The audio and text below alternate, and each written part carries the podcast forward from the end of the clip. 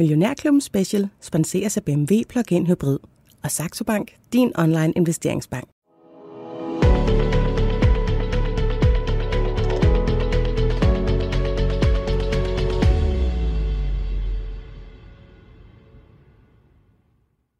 Simplify, Automate, Grow, Adapt. De fire ord, det er de første, der møder dig, når du går ind på IT-selskabet SimCorps hjemmeside. I dag der spiller vi de fire ord i atomer. Vi dykker ned i historien, og vi zoomer helt ind til kernen af SimCorp. Jeg hedder Bodil Johanne Gansel, og med mig i studiet der har jeg inviteret, hvad der altså bliver min special guest her de næste 45 minutter, CEO i SimCorp, Claus Holse.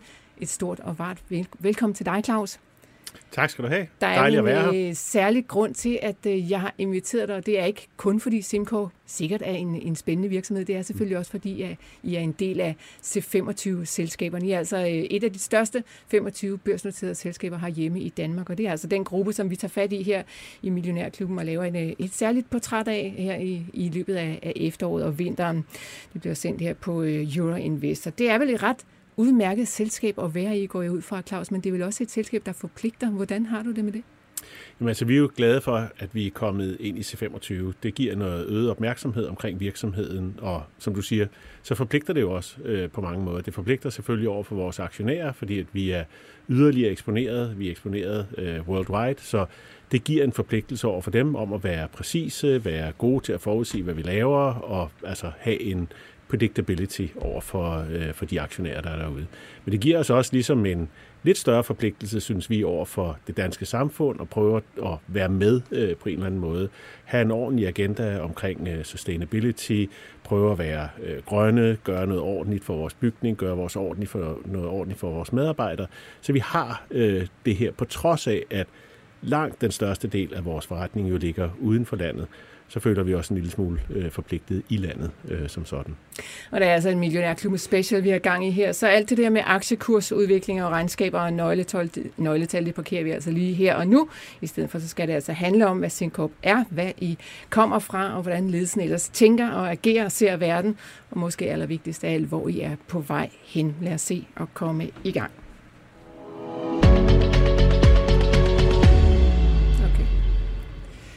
Claus Holse, du skal selvfølgelig have lov til at starte ud med en øh, kort intro om SimCorp. Øh, jeg sagde, at I er et, øh, et IT-selskab, men I er jo selvfølgelig meget mere end det, og det er jo en bred betegnelse. Så hvad laver I egentlig ude af SimCorp?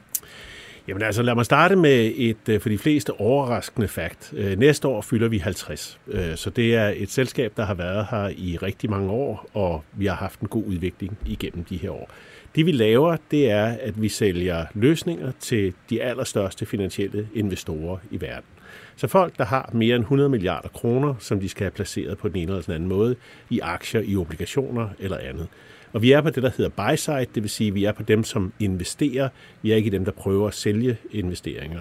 Så vores kunder, det er typisk sådan nogen som pensionsselskaber, som jo har en formue af en eller anden art, fordi du og jeg har betalt vores pension ind, og sikkert også nogle andre, hvis de skal nå til 100 milliarder.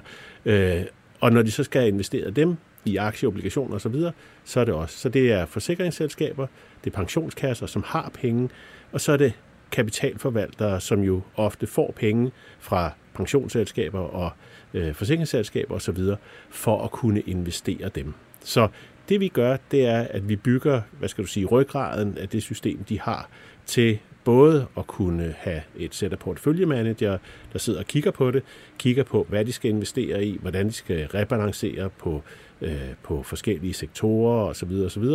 Og så hele vejen ind i øh, maven på det og prøve at holde øje med, hvordan performer de i forhold til alle mulige indekses, hvad er deres risikoprofil, hvad sker der nu, hvis øh, vi har en ny Fukushima, og hvordan positionerer vi risiko over for det.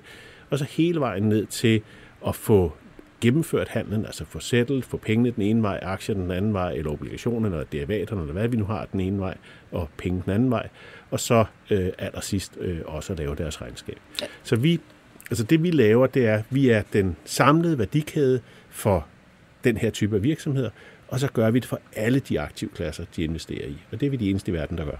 Så altså en meget nichebaseret virksomhed lyder det til, og så arbejder jeg altså med finansbranchen rundt omkring i hele verden. Men betyder det, at I så også ligesom øh, skal arbejde sammen med de andre IT-leverandører, som jo vel laver, øh, hvad skal man sige, øh, hvis nu det er en stor bank, så laver de vel alle mulige andre systemer. Er der et samarbejde der mellem jer og dem så? Ja, så hvis du tænker på, at det er en bank for eksempel, så øh, da jeg startede i SimCorp i øh, sin tid øh, for øh, godt otte år siden, øh, der gik jeg herover i nærheden og mødtes med en meget stor dansk bank, der, der ligger lige rundt om hjørnet. Og øh, dengang vidste jeg ikke så meget om det, og jeg vidste ikke rigtigt, hvor vi passede ind i deres øh, landskab. Så sagde jeg til dem, hvordan, hvordan passer vi ind i vores landskab? Øh, betyder det her noget for jer? Og så kiggede han på mig, og så smilede han, så sagde han, ja, vi har vores netbank, og så har vi jer. Og så har vi alle mulige andre systemer. Men det er de to kernesystemer, som bare ikke må fejle. Øh, så det, det er der, hvor vi er. Så du har, hvis du kigger på en god dansk bank, Danske Bank, og det er, hvem du ellers har, jamen så har de hele den retail banking, som, som jo øh, øh, er kunder i et eller andet sted. Og så har de den anden, som for Danske Bank og Danske Capital, eller det kan være ATP, som vi også alle sammen er kunder i, øh, som investerer i, øh, i, øh, i aktier, obligationer, ejendom og alt muligt andet. Og det er så den del af det, øh, vi hjælper dem med. Så skal vi arbejde sammen med andre. Ja, det skal vi. Der er jo rigtig mange, som for eksempel øh, øh afleverer data, så Bloomberg-data, Reuters-data, øh, folk, der laver indekset, altså hvad, hvad er C25-indekset, så hvis du skal måle hvordan dine investeringer er gået i forhold til øh, den udvikling, der har været i C25-indekset, jamen så skal vi jo have data om, hvordan C25-indekset er, sammenligne dine investeringer med det, eller alle mulige andre indekser. Så vi arbejder sammen med hundredvis af andre leverandører af både data og andre IC-systemer osv., men i en meget lille niche af de her 13-1400 kunder i verden, som har 100 milliarder øh, kroner eller mere, øh, som de gerne vil investere. Hvor mange medarbejdere er I over SimCorp? Vi er knap 2.000 medarbejdere. Øh, i, når du siger over i SimCorp, så er det øh, globalt. Øh, vi er, ja.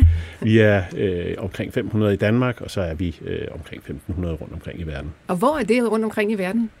Ja, det er alle mulige steder. Vi har et, øh, et udviklingscenter i Ukraine, hvor der sidder nogle hundrede. Øh, så har vi øh, lokationer rundt omkring, så for eksempel i USA, der har vi et par hundrede medarbejdere. Vi har folk i stort set alle europæiske lande. Vi har, jeg tror, det er 26 kontorer rundt omkring, altså fra Singapore til New York til Toronto til øh, Chicago og til London og Frankfurt og hvor du ellers er rundt omkring i verden. Så vi er ret spredt. Og er det, Claus Holse, hardcore sådan IT-folk, der sidder så i dine staber? Jeg er selvfølgelig med på, at i en stor virksomhed, der er masser af jurister og alt muligt andet, HR-folk ja. og alt det, der ja. skal være i en virksomhed. Men sådan, ja. dine kernekompetencefolk, er det øh, IT-uddannet, eller hvad kommer de fra?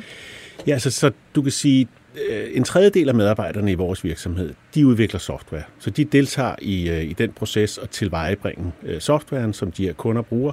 Og så har vi en god tredjedel, som sørger for implementeringen af det. Og så har vi sælgere, jurister og alle de andre, og os, mm. som øh, ikke øh, laver det. En meget, meget, meget stor del af dem, vi har, de er enten dataloger, eller de er matematikere, eller de er raketvidenskabsmænd, eller de er fys... Altså, så de kommer med typisk en dyb naturfaglig øh, uddannelse, som er matematisk baseret. Fordi altså, det her det er rigtig meget formler, det er rentekurver, og det er alt muligt andet, som man skal forstå. Og så er det IT-udvikling. Så det er den der øh, kombination. Vi har en del, der kommer fra øh, CBS, som kommer med den der kombination af IT og finansiering. Øh, så, altså, og det er, jeg tror over to tredjedel af vores øh, medarbejdere, de har en masters eller, øh, eller højere. Øh, så det er en meget højt uddannet virksomhed øh, med rigtig mange PUD'er også. Ja, men man skal vel også forstå, hvad det er for et øh, marked, de har med at gøre, alle dem, der køber jeres løsninger. Altså man skal vel have en eller anden øh, forståelse for de her meget specifikke produkter, der er derude. Ja, altså mm. der er ingen tvivl om, at, at den øh, portefølje øh, og forståelsen af, hvad er aktier, hvad er obligationer, hvad er alle mulige forskellige derivater, hvad er private equity, hvordan laver du ejendomsinvesteringer.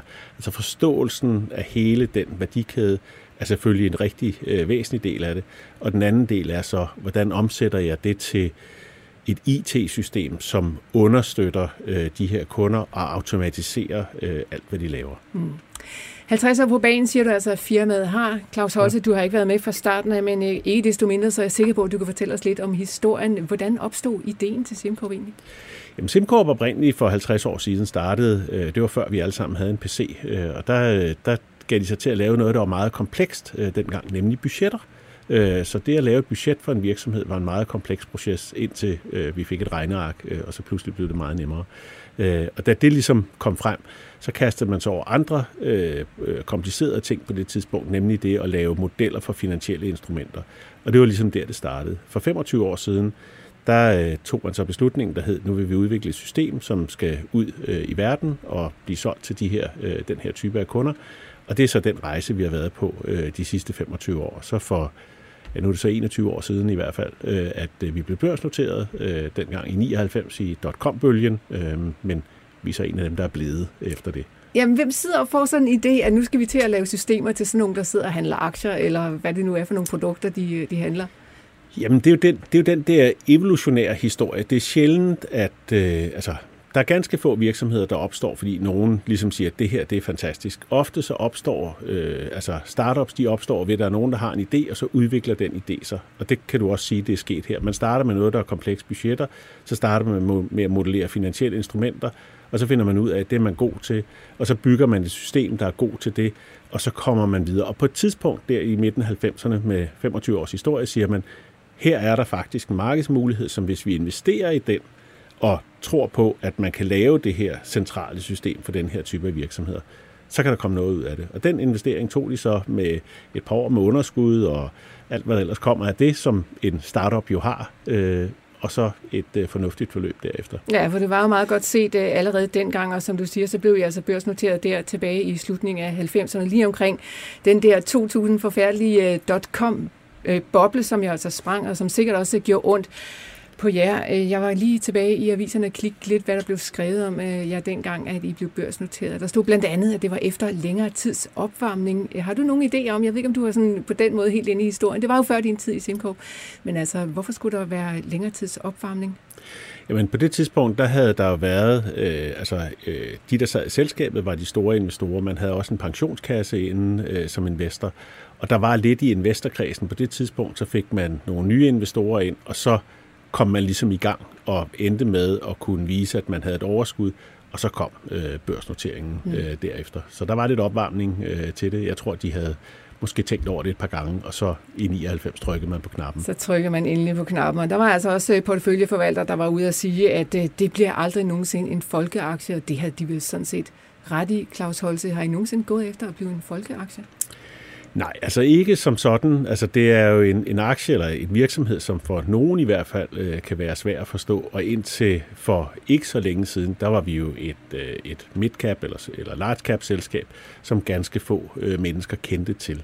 Og som jeg øh, sagde i indledningen, så øh, det, at vi er kommet ind i C25-indekset, har jo skabt en anderledes interesse. Der er mange flere, der ved, hvem SimCorp er. Når jeg sidder til et middagsselskab og siger, at jeg arbejder i SimCorp, så siger de, nå, det ved vi godt, hvem er. Hvis jeg sagde det for otte år siden, så sagde de, og hvad laver de? Ja. Øh, så, altså, så vores altså bevidstheden om, hvem SimCorp er i den danske befolkning, og dermed folkeaktien, øh, er blevet langt bedre, men altså, øh, det er stadigvæk de institutionelle investorer, der sidder på hovedparten af aktierne. Men er det en drøm for jer at skulle blive en folkeaktie? Nej, det er jo ikke som sådan det at være en, en folkeaktie. Jeg tror, folkeaktie, det er jo noget, hvor øh, vi alle sammen øh, har en relation til virksomheden. Så en Ørsted øh, bør være en folkeaktie. Der er vi næsten alle sammen kunder, og vi har en holdning til det, og vi er stolte af dem. Og hvis Lego var børsnoteret, ville vi sikkert have den, den samme holdning til den. SimCorp, det er sådan, øh, altså det er business to business, og lidt mere, øh, altså på den måde øh, svært at forstå for øh, den almindelige øh, dansker, og måske også at følge med i, hvad det er, vi laver. Men vi har mange private investorer, og vi gør, hvad vi kan for at få øh, nogle flere. Øh, vi synes, det er spændende også. Det var altså i en tid, hvor at øh, boblen sprang, IT-boblen øh, tilbage i 2000, og det gjorde altså ondt på rigtig mange tech-selskaber. Der var masser af dem, der forsvandt, og det var en tid, hvor du ikke var i SimCorp, men dog var i branchen, Claus Holte. Hvad var det for en tid, tænker du, at sidde i den der IT-branche der omkring øh, år 2000? Jamen, øh, altså op mod år 2000, der var det jo drømmen om, at det her bricks and mortar ville forsvinde. Altså alle butikkerne ville forsvinde, og alting ville øh, gå online, og, og lige om lidt så blev øh, dyrehandlen online, den ville øh, øh, få den der dyrehandel nede på hjørnet til at forsvinde, på trods af, at øh, omkostningerne ved at sende dyrefoder og kattesække og alt muligt andet er relativt høj. Så det var sådan den drøm, og den tror jeg, så den bræst øh, på det tidspunkt, hvor man sagde, nå, så er det alligevel ikke, træerne vokser ikke ind i himlen, og altså, øh, dit og datten der tror jeg for et selskab som SimCorp, hvor det jo ikke var den der drøm om, at vi kommer til at lukke alle retailbutikker i hele verden, øh, men vi kommer bare til at digitalisere og automatisere øh, de processer, der er hos de her øh, finansielle øh, kapitalforvaltere. Altså det, det gør ikke den store forskel øh, for os øh, som virksomhed, om det er en dot-com-boble øh, eller ej, øh, som sådan. Øh, er mange andre, øh, som det havde en langt større betydning for, hvor den drøm, øh, man havde haft, måske ikke helt holdt vand. Mm. Men i 2012, der tog du altså skridtet ind i uh, SimCorp. Du kom uh, fra Microsoft, hvor du havde en titel af President Western Europe. Hvorfor foretog du det skifte? Jamen altså, Microsoft er en fantastisk virksomhed. Jeg har været der i 11 år og, øh, og havde fornøjelsen af at have mange forskellige job øh, i Microsoft. Det sidste og de sidste tre år var så øh, det her job øh, med Western øh, Europe. Øh, jeg var heldig at være en del af den der lille gruppe af corporate vice presidents, så man får lov at komme til ledelsesseminarerne, man får lov at give input til, hvad man synes, Microsoft skal gøre. Men når alt kommer til alt, så er man en brik i det, øh, og kan få indflydelse i det. Øh, og en super spændende rejse, nogle super dygtige mennesker, dygtige øh, øh, direktører for selskabet osv. Så, så rigtig meget læring ud af det. Men den, den der mulighed for at få lov til at sætte sig for bordenden og være den, som er med til at udforme strategien, er den, der får, med, øh, får lov til at ansætte de rigtige mennesker til at gennemføre den strategi. Det synes jeg var fantastisk. Øh, og så kombineret med, at SimCorp øh, også dengang altså var en virksomhed, der ikke havde taget de forkerte beslutninger. I software, der er det et, et langt stykke af vejen et, større, et spørgsmål om at lade være at tage forkerte beslutninger undervejs. Rigtig mange vælger at stoppe udviklingsprocesserne for nogle år. Det slår dem ihjel. Mange vælger at købe deres konkurrenter. Det er rigtig svært øh, at få den integration til at virke og ende med at, at have et øh, sammenhængende produkt osv. Så, videre.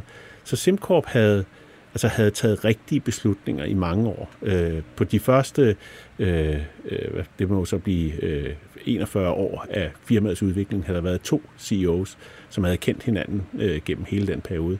Og det var lykkedes dem at tage gode beslutninger. Det vil sige, det er et godt fundament at stå på. Så kom ind på det fundament, og så få lov at være med til at hvad skal man sige, det, drive det videre, synes jeg var super spændende. Så det der med at selv sidde øh, bag rattet og styre, øh, jeg var lige ved at sige det hele selv, og det er ikke fordi, jeg tror, du sådan, ej, nu at styre, men, øh, men øh, du har også været i øh, en række andre amerikanske virksomheder. Jeg har været inde og lure på dit CV, ja, Claus Holte, og jeg kan se, der er også navne som for eksempel Oracle og alle mulige Rigtig. andre spændende virksomheder, som du har beskæftiget dig med, med USA-baggrund. Hvad var den største overraskelse for dig, at, ligesom at komme til sådan en, en dansk virksomhed, frem for at sidde i en kæmpe mastodont af en amerikansk amerikansk virksomhed? Ja.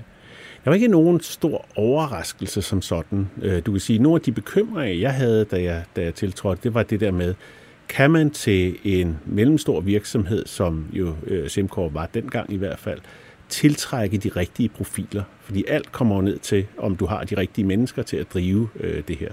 Så det var, det var en af mine bekymringer. Det må man så sige, det kan, øh, det kan heldigvis lade sig gøre. Øh, og så tror jeg, at øh, det at komme ind på det amerikanske marked var jo på det tidspunkt ligesom den store øh, hurdle, øh, kan du sige, som vi så efterfølgende øh, er lykkedes med. Øh, så det var nok de to store øh, bekymringer, og på begge, der kan man så sige, at det, det kan godt lade sig gøre. Så otte år på posten allerede nu. Øh, hvordan har det været? Hvordan har din udviklingsvej været, hvis du selv lige skal beskrive den? Jamen, jeg synes, at øh, otte år på posten i det her har været øh, fremragende. Jeg kan huske, at øh, hvad hedder det, da jeg øh, sagde ja til jobbet, der sagde øh, min daværende formand og øh, den, som er min nuværende formand i bestyrelsen, de sagde til mig, nu får du en god uddannelse i, hvordan det er at være børsnoteret, og de ting, der er i det. Øh, og det har de jo rigtig god erfaring med. Og dengang tænkte jeg, at man så indviklede det vel heller ikke et eller andet sted. Men der er en hel række forhold ved det at være børsnoteret, altså vores governance-model, vores kommunikationsmodel og der er mange gode ting, som jeg har lært øh, ved det her, der er rigtig, rigtig spændende. Og så tror jeg, at øh, den anden del af det der med, at hvordan, hvordan tiltrækker man de aller, aller dygtigste folk til den her øh, mellemstore øh, danske virksomhed? Hvordan får vi profileret os som en stor global virksomhed, der har altså, det rigtige brand og kan tiltrække de rigtige folk osv.? Det har været øh, to super spændende opgaver, og altså, øh, ja, og der er jo altså også børsnoterede selskaber, som måske ikke helt i din liga, Claus Holzer, men ikke desto mindre, som øh, vælger at gå af børsen, fordi de simpelthen synes, det er for meget arbejde og for bøvlet og for besværligt at sidde og leve op til alle de krav og regler og regulativer, som der er, når man er en børsnoteret virksomhed. Kan man alligevel sådan nogle gange, når man sidder i din stol, sådan tænke sådan, ah, det bøvl skulle ikke bare hellere være fri for det? Det synes jeg ikke. Øh, jeg synes øh, tværtimod næsten, kan man sige, i en situation som den, vi har, hvor at øh, vi har 100% free float af vores aktier. Vi har ikke nogen øh, dominerende øh, investor. Der har man næsten større frihed, end du har, øh, hvis du havde en investor, som hele tiden var bedre vidende, eller øh, havde holdninger til, hvordan det skulle køres. Øh, her der har vi øh, friheden til at sætte den strategi, øh, vi har lyst til, og som vi mener er rigtig for virksomheden. Vi kan afstemme den med bestyrelsen, øh, sådan så at vi er sikre på, at vi har den rigtige strategi. Det gør vi jævnligt. Øh, vi har lige gjort det her i, i sidste uge igen. Øh, og så kan vi kommunikere den til markedet, vi kan kommunikere den til vores investorer, og så kan vi aligne med, at de synes, at vores strategi er rigtig, og så kan vi eksekvere på den. Vi har ikke sådan en eller anden øh, stor ejer, som tænker, det ved vi bedre, end I gør, og hvis bare I skærer nogle flere omkostninger, eller investerer noget mindre. Altså, jeg synes, det er fantastisk. Vi har en større frihed, end vi ellers ville have. Det handler selvfølgelig om SimCorp i de her 45 minutter, men Claus også, det handler altså også en lille bitte smule om dig, for for at forstå virksomheden, så skal vi måske også lige forstå en lille bitte smule om dig. Jeg var inde og lure på din øh, LinkedIn-profil i går, og der kunne jeg se, at der var nogle af dine øh, øh, dem, som du har hugget op med, som skriver, at du som leder er indsigtsfuld, inspirerende, og at dit lederskab sker med upåklagelig integritet. Og det er jo fine ord. Jeg ved selvfølgelig godt, at dem, som skriver ja. på ens LinkedIn-side, det er sikkert nogen, man sådan på en eller anden måde har en eller anden kontakt med. Så det er jo alt sammen meget godt. Hvor meget, hvis du sådan skal prøve at stille dig sådan lidt på sidelinjen af dig selv, hvor meget vil du sige at dit lederskab, der er tillært, og hvor meget er egentlig bare Claus Holte? Det tror jeg er en kombination. Øh, jeg tror, at øh, altså, jeg har været heldig, øh, kan jeg sige, igennem mit liv, at få lov til at lede virksomheder helt fra, fra de tidlige dage, hvor jeg gik på universitetet, hvor en, en lektor på Handelshøjskolen havde en virksomhed, som han mere eller mindre øh, lod mig drive. Og det er jo en altså, lille virksomhed, 15 mennesker, så ikke noget stort. Men, men øh, den der med at få lov at prøve det og så videre, det lærer man meget af øh, som sådan. Så der er en eller anden grad af, at det har jeg lyst til. Jeg synes, det er sjovt at, øh, at være leder øh, i det her. Og så er der ting, man lærer undervejs, altså hvor man tænker, nå, men øh, det skal jeg så ikke øh, gøre, og det her skal jeg gøre noget mere af.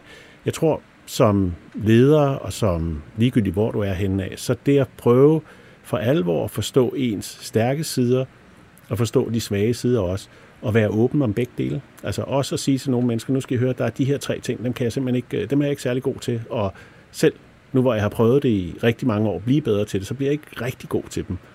Og så får folk til at hjælpe sig med det. Hvad er det, du ikke er rigtig god til, Claus Holse? Jamen, jeg er for eksempel ikke særlig god til at give folk umiddelbar ros. Øhm, det kommer ikke. Jeg, inde i mit hoved, så er det sådan, om det var godt, vi gjorde det, hvad er det næste? Mm. Det er sådan, mit hoved fungerer. Så når folk øh, sender øh, en mail og skriver, om nu har vi vundet den her kunde osv., så, så, videre, så starter min mail med, jamen hvad med den næste? Så jeg skal stoppe mig selv og tænke, et øjeblik, nu starter vi med den første paragraf, tillykke med det, det var rigtig godt gået osv. Og, så videre. og hvis jeg er rigtig dygtig på den dag, så lader jeg være at skrive, hvad med den næste, og venter med det til næste dag. Og hvis jeg er der, hvor jeg normalt er, så slutter den med, det var fint, tak for det, men hvad med den næste? Og det er ikke alle folk, der synes, at det er fantastisk at blive ros på den måde. Så jeg får hjælp af gode folk, øh, som øh, siger til mig, har du husket, at øh, Mette gjorde det her, eller James gjorde det her, og er du lige sød at sende en mail? Og, altså, så, altså, det er bare ikke... Mm. Selv når jeg prøver, er det ikke den måde, min hjerne umiddelbart fungerer. Nok. Det er jo godt at være øh, opmærksom på, hvor man øh, selv halter en lille bitte smule, og det kan være svært måske at være opmærksom på det, men hvad der måske er endnu sværere, det er også en helt at fremhæve, hvad man så er rigtig god til. Hvad er du rigtig god til, Holter?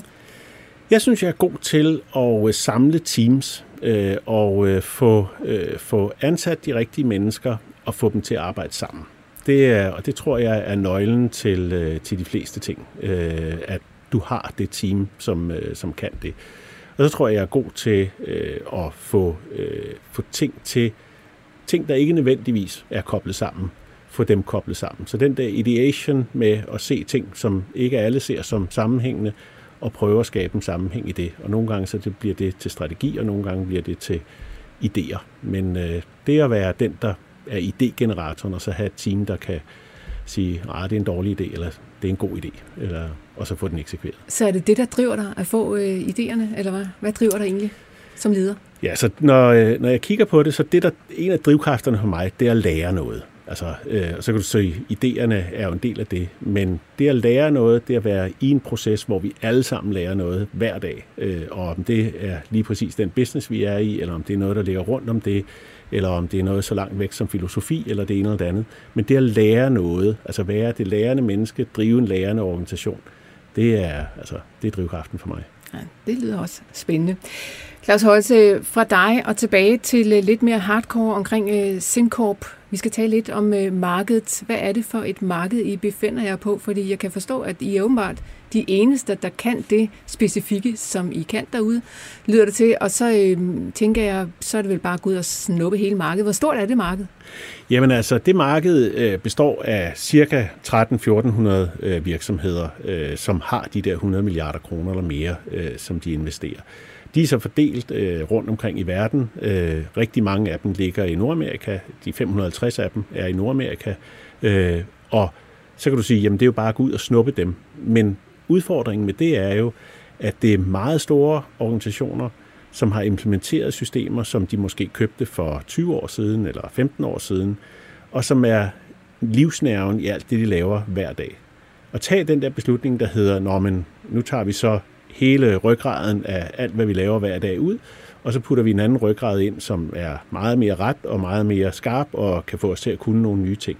Det er store beslutninger øh, for de her organisationer.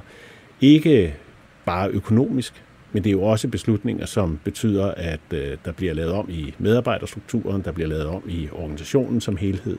Og for dem, der starter det her projekt, kan det også nogle gange være karrieredefinerende. Det der med, hvis ikke det her lykkes, så er det ikke sikkert, at... Øh, altså, så, så det er store beslutninger.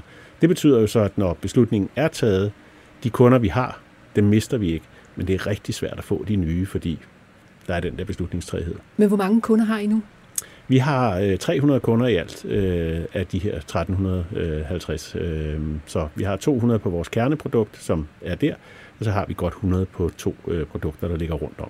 Øh. Så øh, de 1000 potentielle kunder, bare sådan i hele træskolængder, der altså er derude, som I ikke har fat i endnu, øh, de må jo gøre brug af nogle andre leverandører på en eller anden måde, Claus Holte. Så der er jo selvfølgelig nogle konkurrenter der udgår ud fra. Hvem er jeres nærmeste konkurrenter?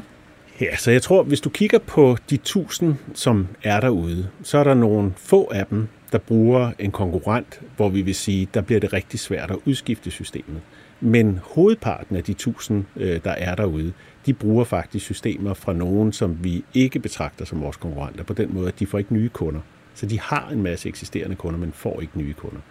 De virksomheder, der får de nye kunder, øh, og som jo flytter fra de her, vi kalder dem legacy øh, providers, det er os, og så er det BlackRock, som jo også er verdens største kapitalforvalter. De har deres interne system, øh, Aladdin, som de også sælger til kunder. Så det er vores, øh, vores største konkurrent. Så øh, en meget anden virksomhed, end vi er øh, på alle mulige ledere kanter, men det er konkurrenten. Og så er der øh, altså mindre konkurrenter rundt omkring i, øh, i systemet. Vi har en stor amerikansk bank, State Street, som har købt øh, et lignende system som vores, eller i hvert fald en delmængde af det system, og nu prøver at gebære sig ind på markedet også. Det går lidt mere træt, men det er det er den store konkurrent for os. Så der er altså kunder også i USA, men hvor godt fat har I i det marked, for det er jo i hvert fald verdens største aktiemarked, så jeg går ud fra, at øh, det er også et interessant øh, felt at kigge på for jer. Det er det bestemt ikke. Der er 250 kunder øh, i USA. Øh, vi har øh, øh, godt 30 af dem, øh, så vi har 6% markedsandel af det, øh, som, øh, som er i USA. Vi vokser hvert år. Vi får en 4-5-6 nye kunder hvert år øh, i USA, så på den måde så øh, kommer vi fint ind øh, på markedet i USA. Øh, I USA er det ligesom med alle mulige andre steder. Det er jo både det forsikringsselskaber, det er pensionsselskaber, og det er de her kapitalforvaltere. Det amerikanske marked har i lang, i mange år, været en lille smule anderledes end hvad andre markeder er. Så hvis du for eksempel tager det danske marked og det kanadiske marked, så de pensionsselskaber, der er, som eksempelvis ATP eller PFA i den danske øh, kontekst, de har deres egne investeringsteams for en rigtig god del af det, og laver selv investeringer. Det bruger de vores øh, system til. I USA der har det været sådan, at hvis du er et pensionsselskab, så har du ofte givet pengene til en kapitalforvalter, som har forvaltet det. Og det vil sige, at det amerikanske marked består indtil nu mere af kapitalforvaltere, end det består af kapitalejere. Det er ved at skifte. Der er rigtig mange af pensionsselskaberne i USA, som nu siger, vi vil selv øh, forvalte penge. Øh, det ligner en bedre model. Så der har vi set en, en god vækst for os. Mange af de her stats, statslige pensionsselskaber, som Utah, Texas og andre, dem har vi fået øh, som gode kunder. Pennsylvania fik vi øh, for nylig. Så der er en god vækst øh, i den del. Så der er, en, der er et skift i det amerikanske marked, som vi synes passer godt til det, vi kan. Millionærklubben Special sponseres af BMW Plug-in Hybrid og Saxo Bank, din online investeringsbank. Og så er der selvfølgelig en sort svane, eller en elefant i rummet, eller hvad vi nu skal kalde den. Der er corona overalt, mm. Claus Holte, og det har vel øh, givetvis også sat sig ind øh, på jeres forretning og jeres forretningsmodel på en eller anden måde. Hvad betyder det for jer, at der lige pludselig er kommet corona her i, i 2020? Jamen altså, det er jo noget rigtig råd øh, på rigtig mange måder, men jeg synes, at vi er, vi er kommet fornuftigt øh, ud af det, øh, og bliver ved med at, øh, at komme fornuftigt ud af det. Øh, vi har været heldige eller dygtige, eller hvad du vil kalde det, i at vi for nogle år siden tog en beslutning om, at alt i vores virksomhed ville vi flytte ud i skyen. Så vi flyttede alt, hvad der hedder altså mail og Teams og alt det her, det implementerede vi for nogle år siden. Vi havde øh, taget en beslutning om, at alle medarbejdere skulle have en bærbar osv. Det betød, at da verden lukkede ned, ja, så kunne vi sige til vores medarbejdere, tag jeres bærbar, tag en skærm og et skrivebord, eller hvad I har brug for at tage det med hjem, og så må I arbejde hjemmefra. Og om du så arbejder hjemmefra, og du er på Teams lige med det samme, som er ude i skyen, eller om du sidder på kontoret, det er ikke så kæmpestor en fordel, forskel. Og hvis du er softwareudvikler, som alligevel bruger hovedparten af dagen på at kigge på en skærm, så er det ikke så stor en forskel rent arbejdsmæssigt. Det er en kæmpe forskel, at du pludselig har børnene hjemme, og du bor i en toværelse, så alle de der ting, som er, er rundt omkring det. Men arbejdsmæssigt er det faktisk okay. Den største udfordring for os, det er, at det var ikke alle vores kunder, der var nået dertil. Og hvis du er en finansiel institution, så har du nogle compliance-ting og nogle security-ting, der siger, hvad mindre du er gået igennem security, og du er kommet ind på mit kontor, og du arbejder på en PC i mit lokale, så får du ikke adgang til noget som helst.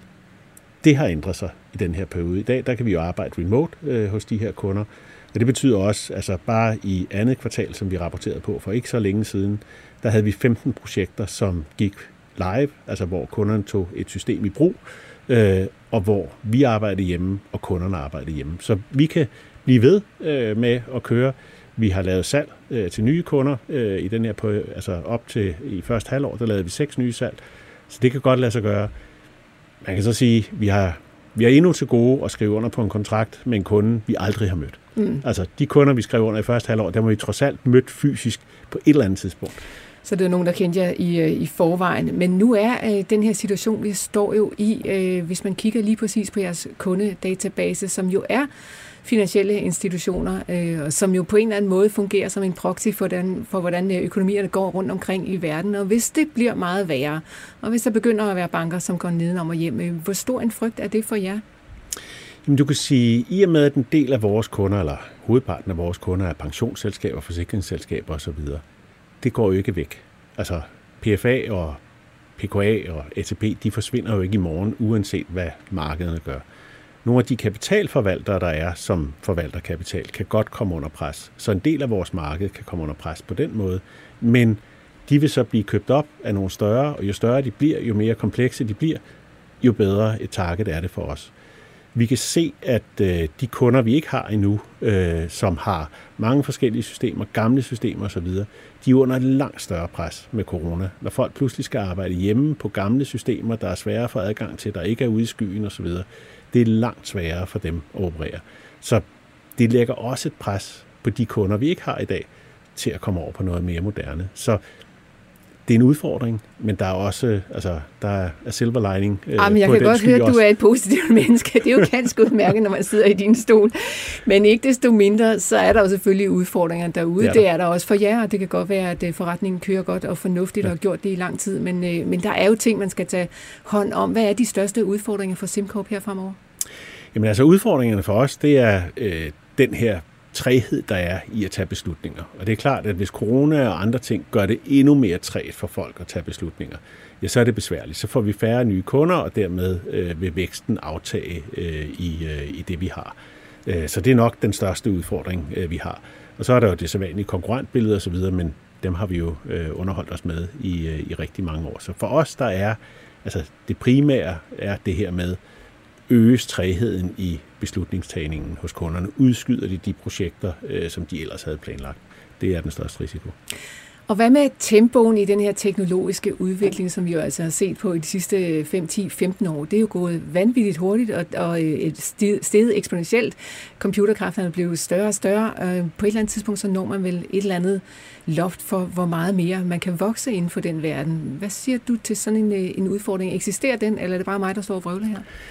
Altså jeg tror, at... Øh jeg tror, at det vil fortsætte øh, længe, øh, endnu rigtig længe på alle mulige lederkanter. Øh, vi finder på nye ting hele tiden, vi gerne vil, øh, hvor at, øh, altså, hvem havde forestillet sig, at vi alle sammen skulle øh, se Netflix og streame øh, det ind, øh, da øh, en af vores øh, store øh, danske, som var i gigabit, stillede sig, Helmer stillede sig op og sagde, at øh, vi havde alle sammen brug for en, øh, en gigabit-forbindelse ind i hjemmet, der rystede vi på hovedet det begynder vi vel at sige med, at åh ja, det kan da godt være, at vi får brug for det med alt det, øh, vi konsumer.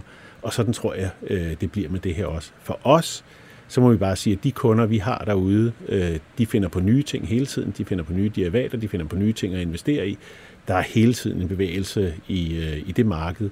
Og i og med, at vi får mere viden, mere øh, kompleksitet i det, så finder de også nye måder at investere på. Altså hvis du kigger på, hvad folk investerer i af alternative øh, investeringer, hvordan de får data til det. Altså i gamle dage, hvis du skulle finde ud af, om, øh, om Tesla gik godt eller ej, så var det lidt mere øh, svært. I dag så tager man satellitbilleder og ser, hvor mange biler, der rent faktisk kommer ud af fabrikken, øh, og så har du nogenlunde øh, idé. Så du får, altså, der er nye metoder hele tiden øh, til det her. Jeg tror ikke, det stopper. Øh. Og så er der måske en anden udfordring, som øh, sådan nogle selskaber som jer står overfor, fordi øh, i og med, at I laver IT og forbruger rigtig meget energi, så tænker I også er en del af den her klimadebat, som kører øh, rundt omkring i verden for tiden. Hvordan forholder I jer til den, Claus Holse? Jamen altså, vi prøver øh, i klimadebatten også at blive så grønne, som vi overhovedet kan, og hjælpe altså på hele øh, den her del. En stor del af det er, at vi reducerer vores energiforbrug, og der, hvor vi bruger meget energi, det er i vores øh, servermiljøer, og vi bruger meget energi på at sidde i flyver og rejse rundt i verden. Så de to ting er der, hvor vi ligesom kan have en stor impact, og så er der en masse andre steder, vi sætter LED-pærer og alt muligt andet i vores bygninger, så vi, øh, vi får reduceret vores øh, energiforbrug som sådan. På serversiden, der flytter vi det hele ud i skyen, hvor dem, som jo øh, leverer det, oftere kører på grøn energi, end det vi selv øh, kan, øh, kan få, øh, få fat i, og det bliver mere effektivt, øh, det vi gør der. Vi bruger kræfter på at strukturere vores, øh, vores algoritmer på en måde, så de bruger mindre energi på serverne, så der er sådan en helt teknisk øh, spor i det. Og så på, øh, på rejsesiden øh, med alt det, vi har opnået her omkring øh, øh, corona og den måde at arbejde remote på, så tror vi, at vi kan beskære vores rejser med op til halvdelen øh, i, de kommende, altså i det kommende år. Så vi går ret aktivt ind i, øh, i den debat. Og så tror jeg også, at på hele den der CSR, der er en grøn øh, debat i det. Men der er også øh, en række strømninger omkring diversity, øh, vi skal tænke på. Der er en række strømninger omkring øh, den måde at arbejde på, altså den måde, vi med alt det, vi har skabt, skabt under det her, kan få mere fleksibilitet. Hvordan kan vi arbejde mere anywhere på et eller andet sted? og få skattemyndigheden til at acceptere, at vi ikke skal betale skat, hvor vi sidder i sommerhuset, eller hvor vi nu sidder henne. men altså få skabt sådan en anywhere arbejdskultur et eller andet sted, som giver folk mere fleksibilitet. Så jeg tror, der er sådan en, en flersidet øh, del af denne her, hvor vi kan spare på noget, vi kan hjælpe vores kunder med at spare noget. Hvis vi flytter ting i cloud og bliver mere effektive, så har vi 200 kunder derude, der bliver mere effektive. Der er mange tons CO2 i det. Men nu bringer du den sådan set lidt selv på banen, så lad mig bare lige følge op ja. på den. Hvor mange kvinder har I egentlig i ledelseslaget hos SimCorp? I det centrale ledelseslag en enkelt, mm. og det er for lidt. Øh, så det er og i øh, vores bestyrelse en, det er også for lidt. Så det arbejder vi stenhårdt på at prøve at få op, øh, sådan så vi får nogle flere kvinder i, i ledelsen i SimCorp. Hvis du kigger bredt på SimCorp, antallet af kvindelige ansatte, så er vi godt en tredjedel. Det passer nogenlunde med det andre IT-virksomheder. Men der er ikke nok forfremmelse i lagene. Og det er et, øh, det er et fokuspunkt for os øh, at få skabt det. Øh, vi har kørt øh, talentprogrammer, mentorprogrammer. Vi har gjort mange ting for at komme derhen. Det er ikke lykkes 100% endnu, øh, vil jeg sige. Øh, så I fortsætter den kamp? Går fuldstændig. Altså, det er ikke nemt, men altså, det er, jeg, min egen holdning er, at jo mere, jo mere bredt funderet du kan være på diversity. Ikke kun på, at, øh, at øh, det er kvinder og mænd, men også, altså, hvad har du af, af race, hvad har du af seksualitet, hvad har du af så videre, så videre. Jo mere bredt vi kan være funderet der, jo bedre. Der er vi godt kørende. Vi er ikke kun et dansk selskab. Vores bestyrelse er fire øh, ikke-danske medlemmer, to danske medlemmer. Vores ledelse har også øh, udenlandske medlemmer inden. Så der er diversity på andre felter, vi har stadigvæk arbejde at gøre. Og det går jo godt i SimCorp, og investorerne tager godt imod også aktien. Jeg har lovet, at vi skal ikke tale om aktiekurser. Det er sådan set lidt irrelevant, og vi gør det på daglig basis i Millionærklubben, så lad det ligge. Nogen vil måske sige, at den er blevet lidt dyr, men hvordan skal I vokse herfra, Claus Holse? Jamen, øh, der er mange øh, vækstspor øh, som sådan. Den ene vækst er selvfølgelig at få nye kunder ind i butikken hele tiden. Så vi skal have nye kunder øh, hvert eneste år, og det arbejder vi så på. Der ligger også et arbejde i at få vores eksisterende kunder til at bruge mere af systemet og sælge resten af systemet. I og med, at vi har det her system, som ligesom går ende til ende, og alle aktivklasser, så er det ikke alle vores kunder, der bruger systemet ud i alle hjørner. De bruger måske det til aktier i, øh, i et segment, så vil vi selvfølgelig gerne have dem til at bruge det til øh, derivater og fixed income og hvad der ellers er. Eller øh, de bruger måske ikke også til alternative investeringer. Så der er også en, en vækst i det. Øh, den har vi øh, også hvert år. Og så ligger der muligheden for, at at det er flere services øh, til vores kunder. Efterspørgselen hos vores kunder på at få hvad skal du sige, os til at udføre nogle af de ting, de ellers udfører i deres IT-afdeling eller andre steder i organisationen, den ligger der. Det at skubbe opgaver over på leverandøren, øh, og det kan vi jo gøre scalable, og vi kan også gøre det på en måde, hvor det ikke nødvendigvis behøver at være de dyreste steder i verden, hvor de medarbejdere sidder. Så der er altså, der er gode vækstmuligheder både på produktet og på de services, øh, vi leverer. Og kan du blive ved at tiltrække de medarbejdere, som du skal bruge? For det er jo højt specialiserede medarbejdere.